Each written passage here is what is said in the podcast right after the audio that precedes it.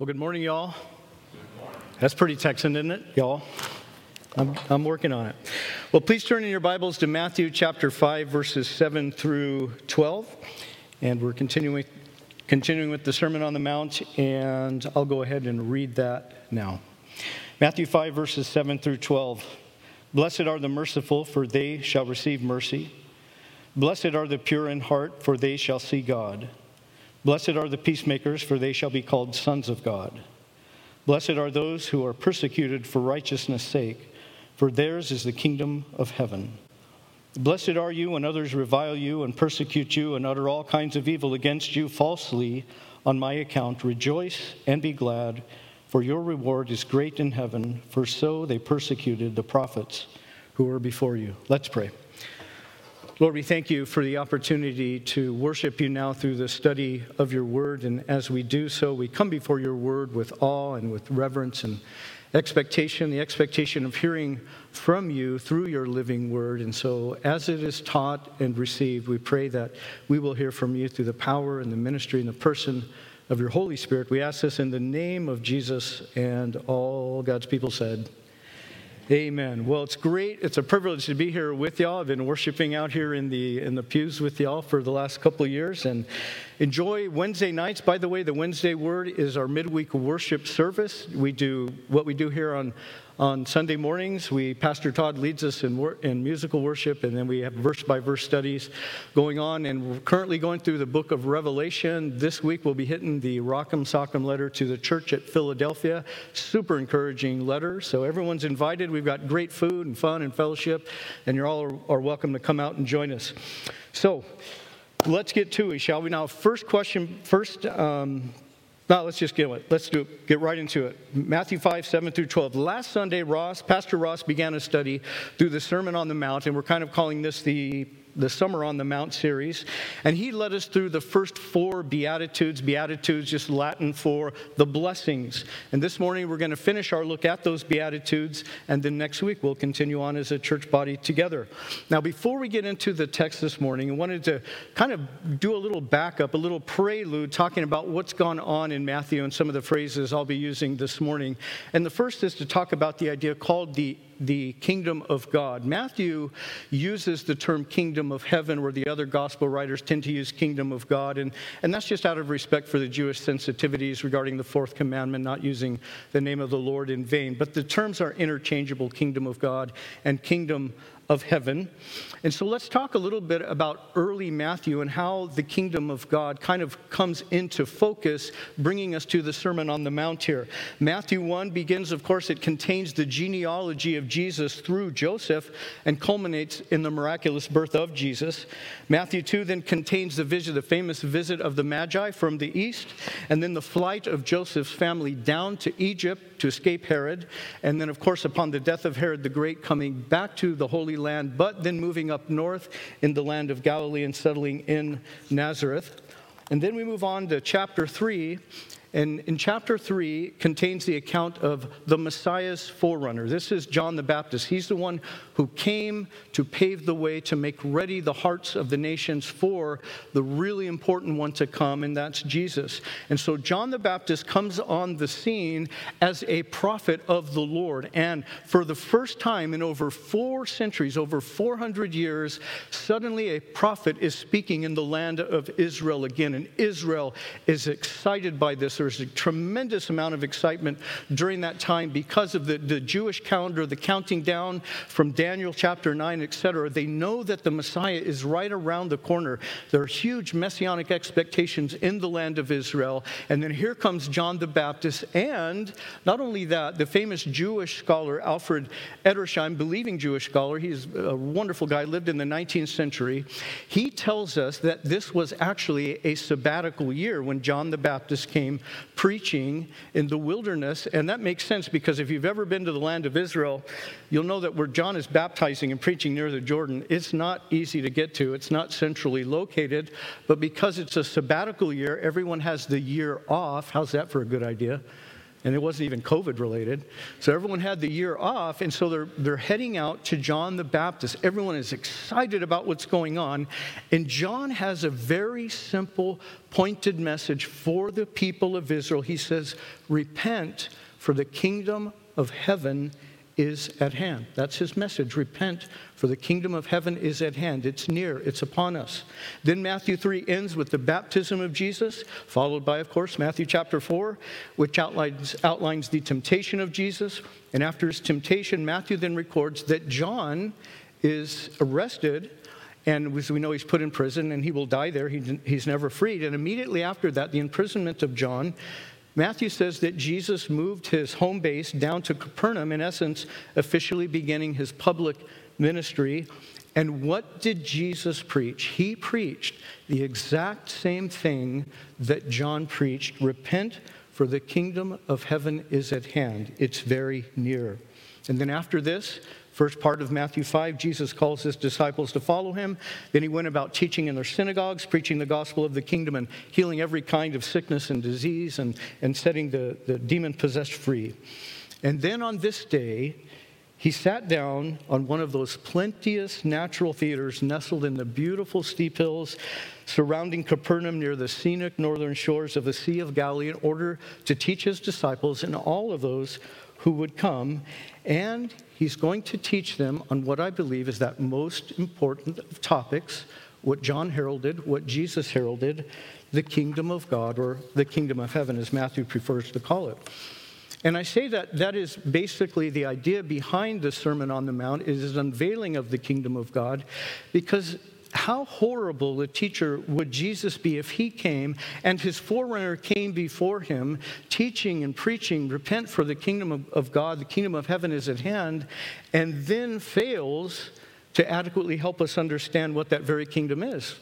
It would be a horrible teacher, and of course, Jesus is not the horrible teacher. He is the teacher of teachers. He is the great rabbi of all time. And so I believe that the Sermon on the Mount is where Jesus pulls the veil back and gives us a glimpse into what the kingdom of God is like. And it's really wonderful to, to look at it in, in this term, in these terms. So let's look at the kingdom of God good idea and bad idea. What's the false idea about the kingdom of God?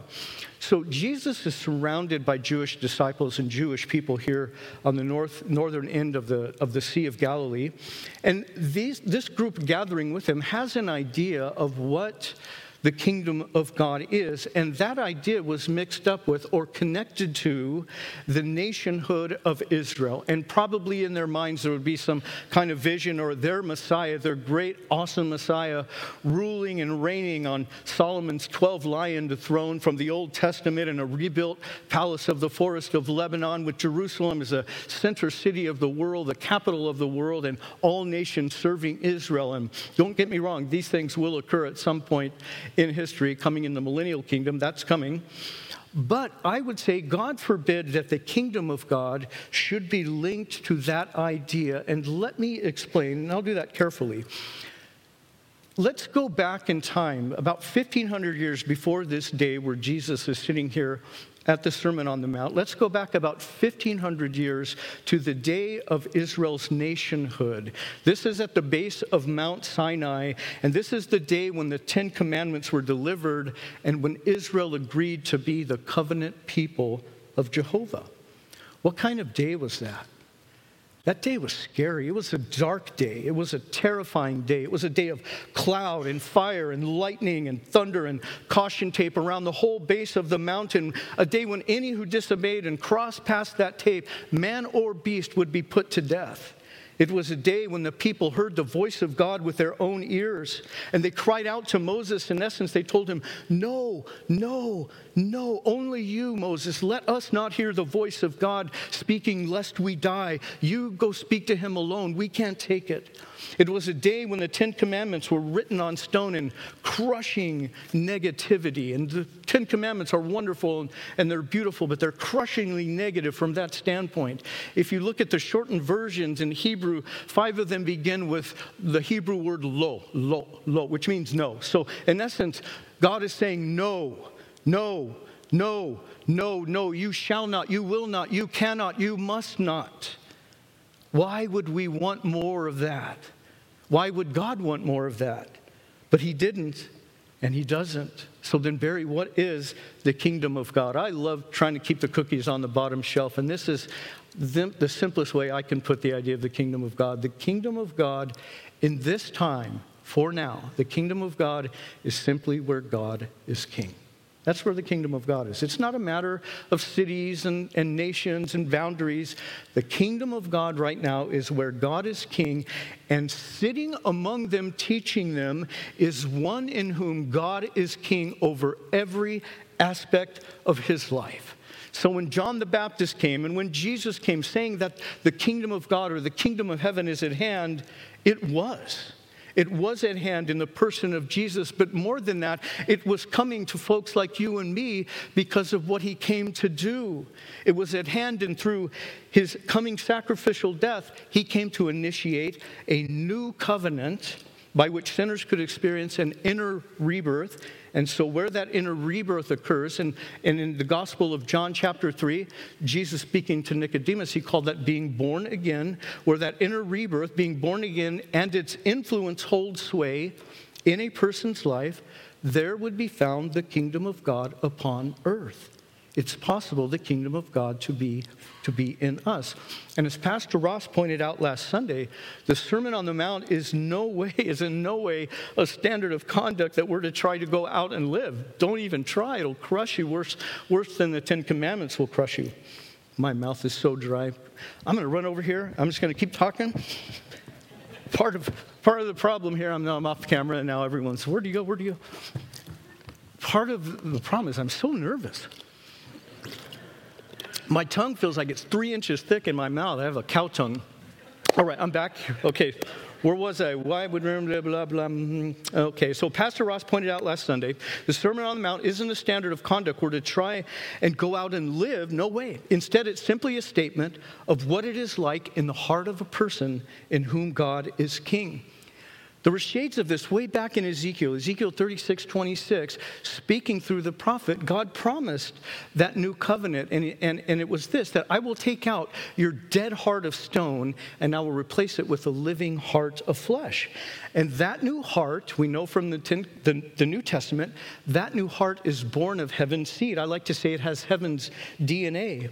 And that heaven seed, that heavenly DNA with which we're born again on the inside, naturally loves all things that are pleasing to God. So on this day, there's no darkness, there's no thundering as Jesus sits down here, there's no despair, there's no threat of death. Instead, there is the warmth of a beautiful Galilean day, and boy, the Sea of Galilee has amazing weather. There's this beautiful vista as the Sea of Galilee stretches out to the south of them for 12 miles, surrounded by hills all around, boats floating across, people probably swimming down there.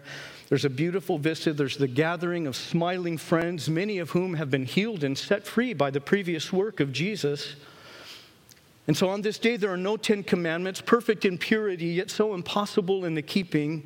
Instead, on this day, this day begins with nine beautiful blessings, four of which we have already studied.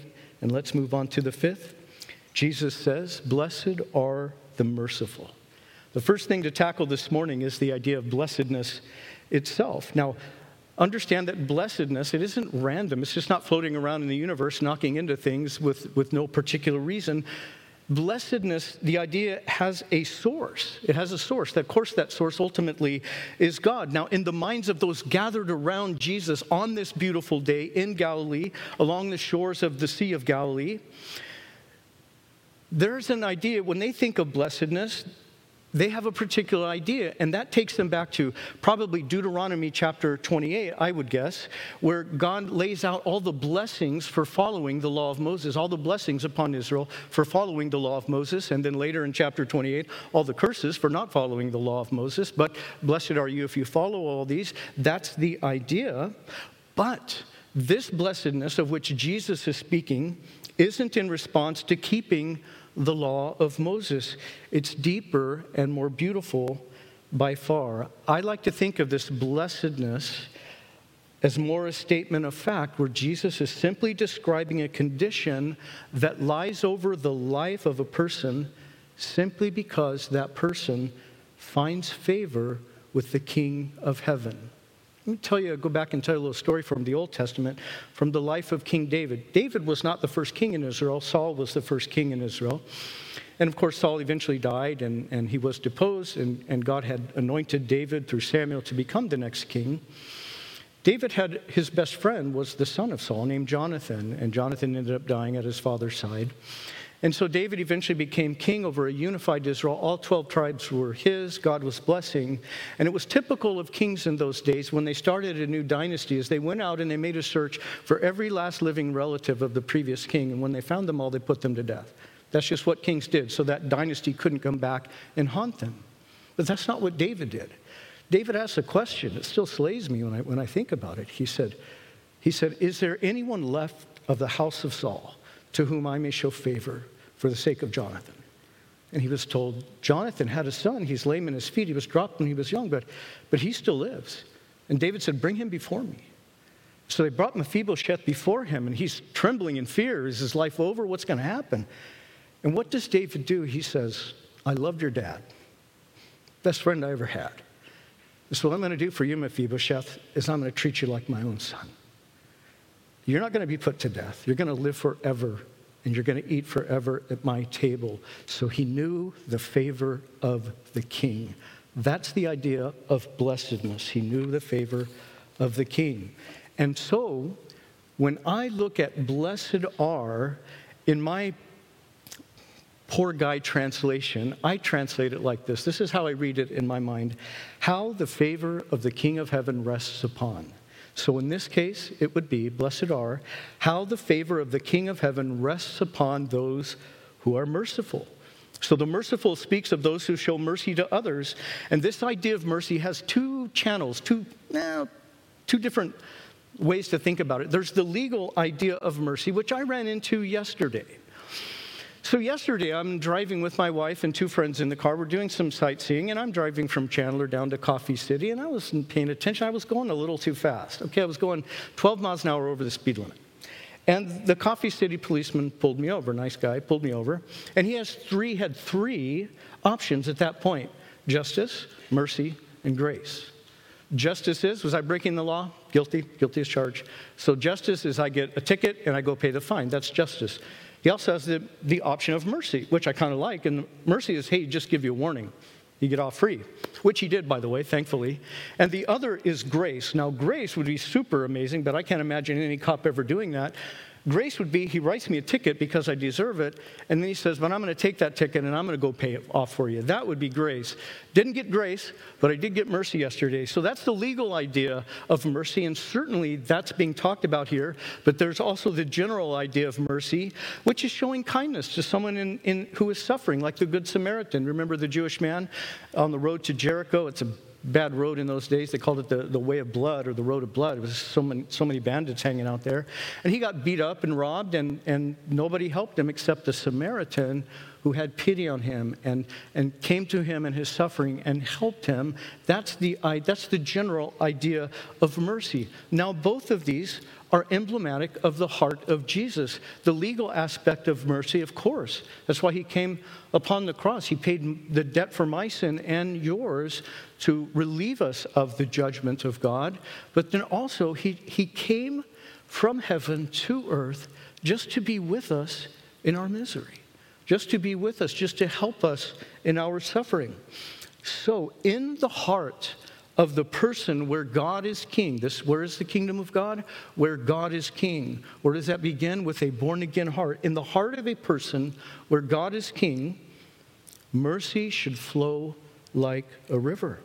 And how is the favor of the King of heaven experienced? For those who are merciful, Jesus continues, for they shall receive mercy. Now, not only has the born again person received the ultimate legal mercy from heaven, but the born again person whose heart mirrors that of Jesus upon earth experiences heaven's general mercy in everyday life. We call this the goodness of God. I could, as I'm sure you could, never stop talking about the goodness of God that He pours into my life simply because that's the way He is And there's so much mercy, so much goodness of God that comes to those who are made in the image of his Son. And so God shows his kindness to such a person, this general goodness of God, in ways too numerous and wonderful for words, but which is so utterly stunning when you're the recipient of it. And when I think of the goodness of God and the mercies of God, that like Mephibosheth, every day, Every day he eats at the king's table. Every day he looks up, and there is David, the man who should take his life, but instead saves his life and elevates him, and he knows the good favor of it every single day. That is how God deals with us so much. So, by the way, now, Barry, is Jesus promising a works based righteousness, meaning, if you show mercy, I will pay you mercy? And I say, not at all in this regard. He's simply stating a fact it, it can be, one way to look at this is remember, a man reaps what a man sows, a woman reaps what a woman sows. That can be the idea here, but I think it's deeper and more wonderful for that. I think he's simply stating a fact, saying that if your heart is aligned with the nature of the King of Heaven, blessings will come your way. I think that's ultimately what's behind Deuteronomy 28 that I mentioned earlier. Blessing upon blessing upon blessing will flow to the people of Israel if they keep his commands, if they keep his law. And curse, cursedness, cursedness, cursedness will flow if they don't. The truth about the universe is that God created it. He owns it, He made it. He rules and He reigns. And therefore, it's better for people, it's better for nations as well, if we align our affairs in keeping with His nature. And so, a heart that is merciful is simply a heart that is aligned with His nature and so, when we are aligned with His nature, the blessings of heaven tend to flow. But let's continue with the next promised blessing. Blessed, Jesus says, are the pure in heart. In essence, so Jesus says, How the favor of the King of heaven rests upon those who are pure in heart. The Greek phrase pure in heart carries with it the idea of straightness, of honesty, of purity. And there are two ideas associated with this an, an inner moral purity, we get that, but also that of an undivided heart. And you put these together, and it speaks of a heart utterly devoted to God and to His holiness. And immediately we should recoil in horror and say, No, no, not possible. Indeed, it's not, but remember what Jesus is describing. He's describing for us that born again inner man, that born again inner woman, that part of us where God is king.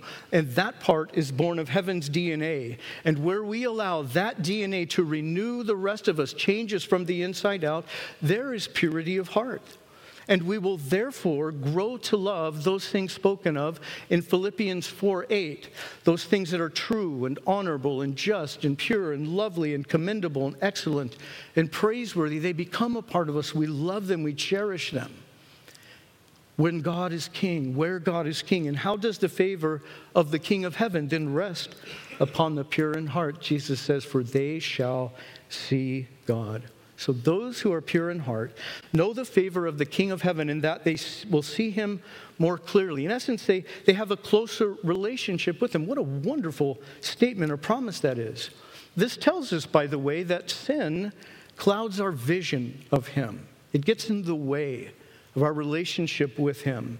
I like the way uh, Amos 3 3 is translated in some ways. Two cannot walk together unless they're in agreement. As I mentioned to the Wednesday night crowd, I, I understand that when holding hands with my wife. I always hold hands with my wife, but when we're having a disagreement, which, you know, is about once every 15 years, we, we do pretty well.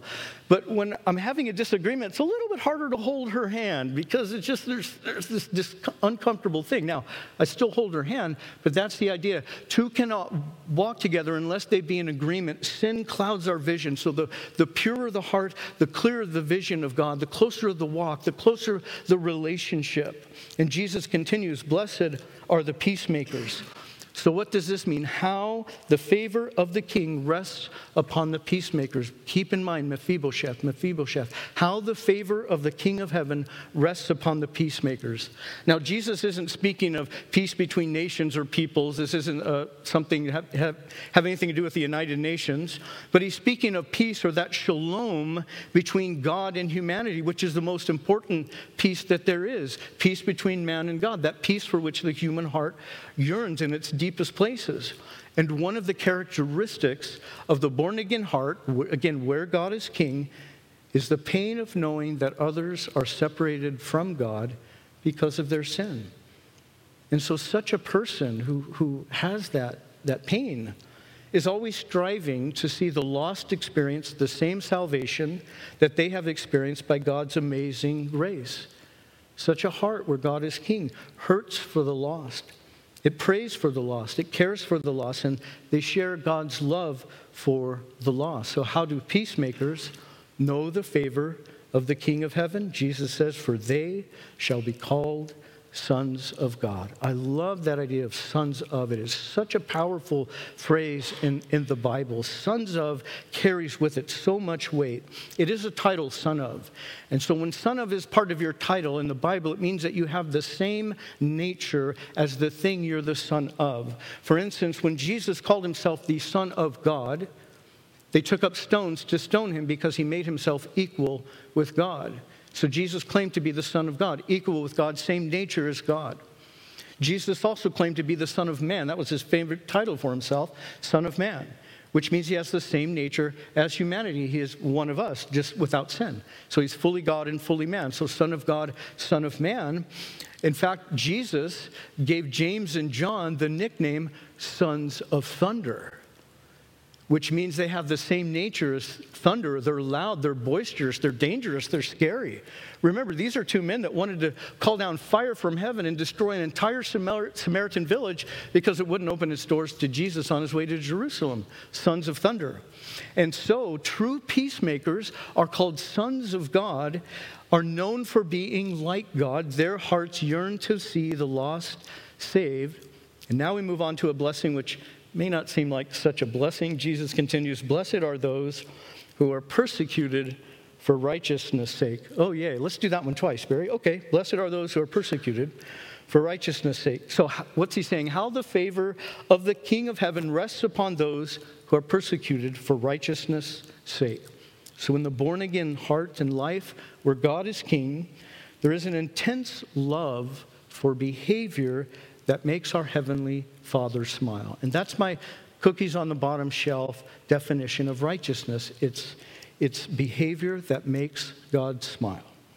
Now, if that is the state of our heart, if God is king and we uh, love righteousness, um, behavior that make God smile, this puts us, by the way, at odds with our fallen world. In case you haven't noticed, our world is driven by the sinful nature. And the sinful nature of humanity exists to defy God. It loves and exalts everything that, is, that goes against God's nature, and it hates everything that God loves. So the world will be against those in whose hearts and lives God is king, and it will persecute us. In fact, well, we'll come to that in a bit. So it'll, it'll persecute us in subtle ways. If you're a student, it may be you take a stand for Christ, and instead of your paper, which deserves an A, you get a C, or maybe you don't get that promotion at work because of your stand for Christ. In not so subtle ways, it can result even in, in martyrdom or death for your faith in Christ. The world will persecute. So the world, this world, will not reward righteousness, behavior that makes God smile. But the King of heaven will reward. What does Jesus say? For theirs is the kingdom of heaven. So the King of heaven himself will reward the persecuted with all that he has. All that I have is yours. That is incredible. And Jesus has more to say regarding persecution because I know everyone wanted a double dose of persecution this morning. He says, Blessed are you when others revile you and persecute you and utter all kinds of evil against you falsely on my account. Or, in my bad translation, how the favor of the King of heaven rests upon you when others revile you and persecute you and utter all kinds of evil against you falsely on my account. Now, regarding persecution, it's important to note here that Jesus isn't saying if, if those who follow him are persecuted. He's saying when, when those who follow him are persecuted. What this means is that persecution is a promise to true followers of Christ. It is a promise. There are some preachers who say otherwise, they're wrong. Jesus promises persecution, which means if we are not experiencing persecution in some way, shape, or form in our life, there's a very good chance we're probably not, we're not displaying the light of Christ in our lives. So it's a promise. And it reminds me, I go way back now to childhood when I had an old transistor radio and the tuning knob was broken.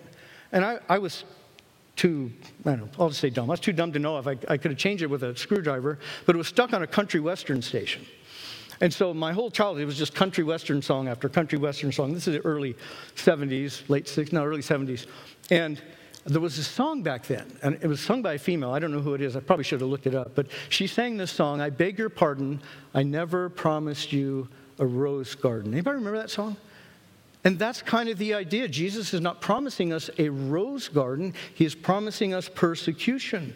And this is persecution, or this, it, this persecution is promised. Why? Because we love and follow Jesus. Understand this, follower of Christ. I say this to myself as much as to anybody. It's not promised because we're rude or because we're a pain in someone's rear or because we're just a royal jerk. Christians can be that person, can't we? It's not, that's not why he's saying it. It's promised because we belong to Jesus and God is king of our lives. And so we're blessed from, from that when the persecution, because God is king in our lives. And now Jesus said, falsely say all kinds of evil against you. This is slander. And this is hugely important because in the born again heart, where God is truly king, there is a natural tendency to live honorably and nobly as Jesus lived. It changes us from the inside out. That utterly changes a life, which means that this world hates us this world that hates us cannot or should not be able to find anything wrong with our lives so that they have to resort to slander and lies against us. This happened in the life of Jesus. They looked at the life of Jesus, they tried to accuse him before the leaders. They could find nothing, so they had to bring men to slander him, falsely say things against him. And it was true of the life of Jesus. It should be true of the lives of his followers, where God is king utterly changes a person's life and leads us into noble and honorable behavior. Now, how are such people shown the favor of the King of heaven? What is in store for Mephibosheth here? Rejoice and be glad, Jesus says, for your reward is great in heaven for so they persecuted the prophets who were before you. So they're not described. He just says great. There are indescribable rewards awaiting those who are persecuted in heaven. And in fact, he says we are to be honored by the persecution, honored by it because it's telling us something. It places us in amazing company. Jesus tells us that the prophets of the Old Testament were persecuted for their love for him which means the prophets, well, what is the spirit of prophecy? It's the spirit of Christ. They were all speaking of him. They saw him in advance and loved him and lived honorably and well because they loved him, and they were persecuted for that. And the world hasn't changed any since the days of the prophets.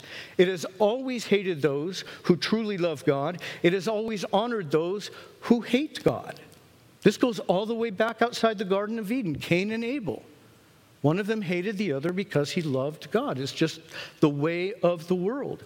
By the way, Daniel is a fantastic, the prophet Daniel is a great example of that. They brought every private investigator they could find in the, in the Persian kingdom and went over his life with a fine tooth comb and could find nothing wrong so well, so nobly, so honorably did he live. And this is without the indwelling of the Holy Spirit. So well and so honorably and so nobly did he live that they could not find a single issue with his life except that it be in regard to the worship of Jehovah. And for that alone, they sentenced him, sentenced him to death in the lion's den. So persecution means we are in great company. It is a blessedness from God, it is part of the favor of God upon our lives.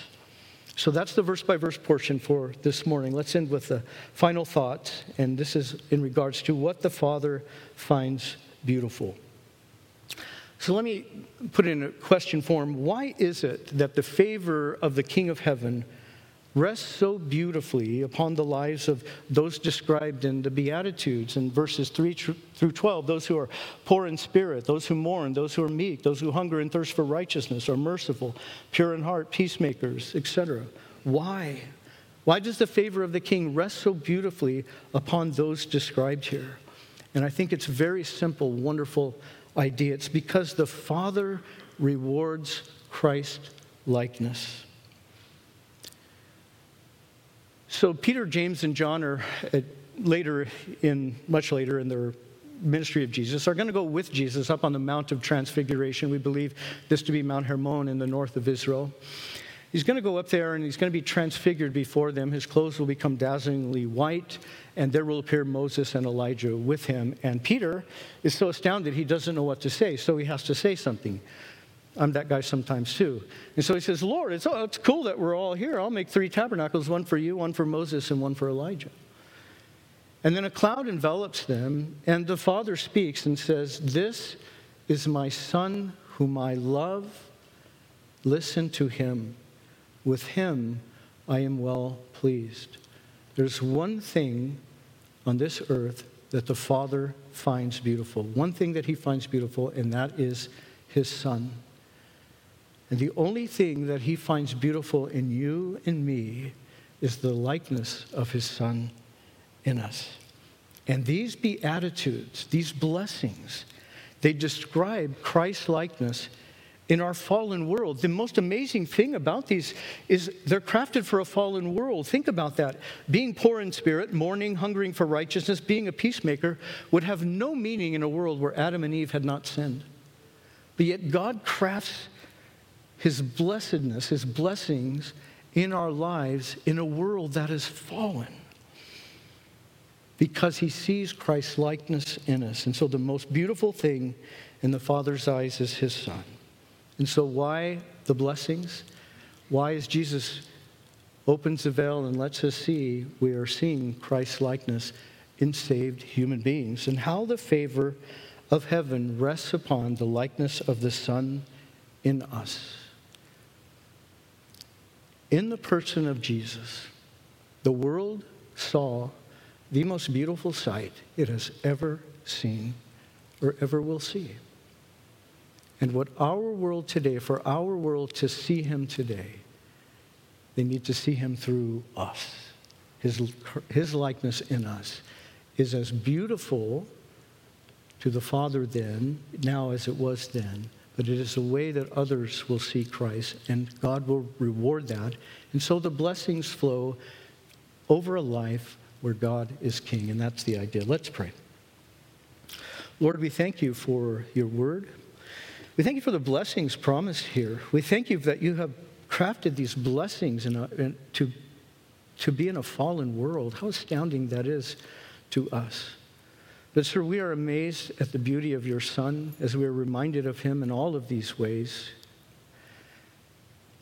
Here on the Mount of, of Beatitudes, the Sermon on the Mount, we are so in awe of him. And so we pray that by the power of your Spirit, you would mold and shape the beauty of your Son in us, little by little by little, each and every day, that we would be more and more like him. We would display the glorious light of the Son of God in our lives. Be king. Be king in us in every aspect. Lord, we thank you for this. In the name of your Son, Jesus, and all those in agreement said, Amen.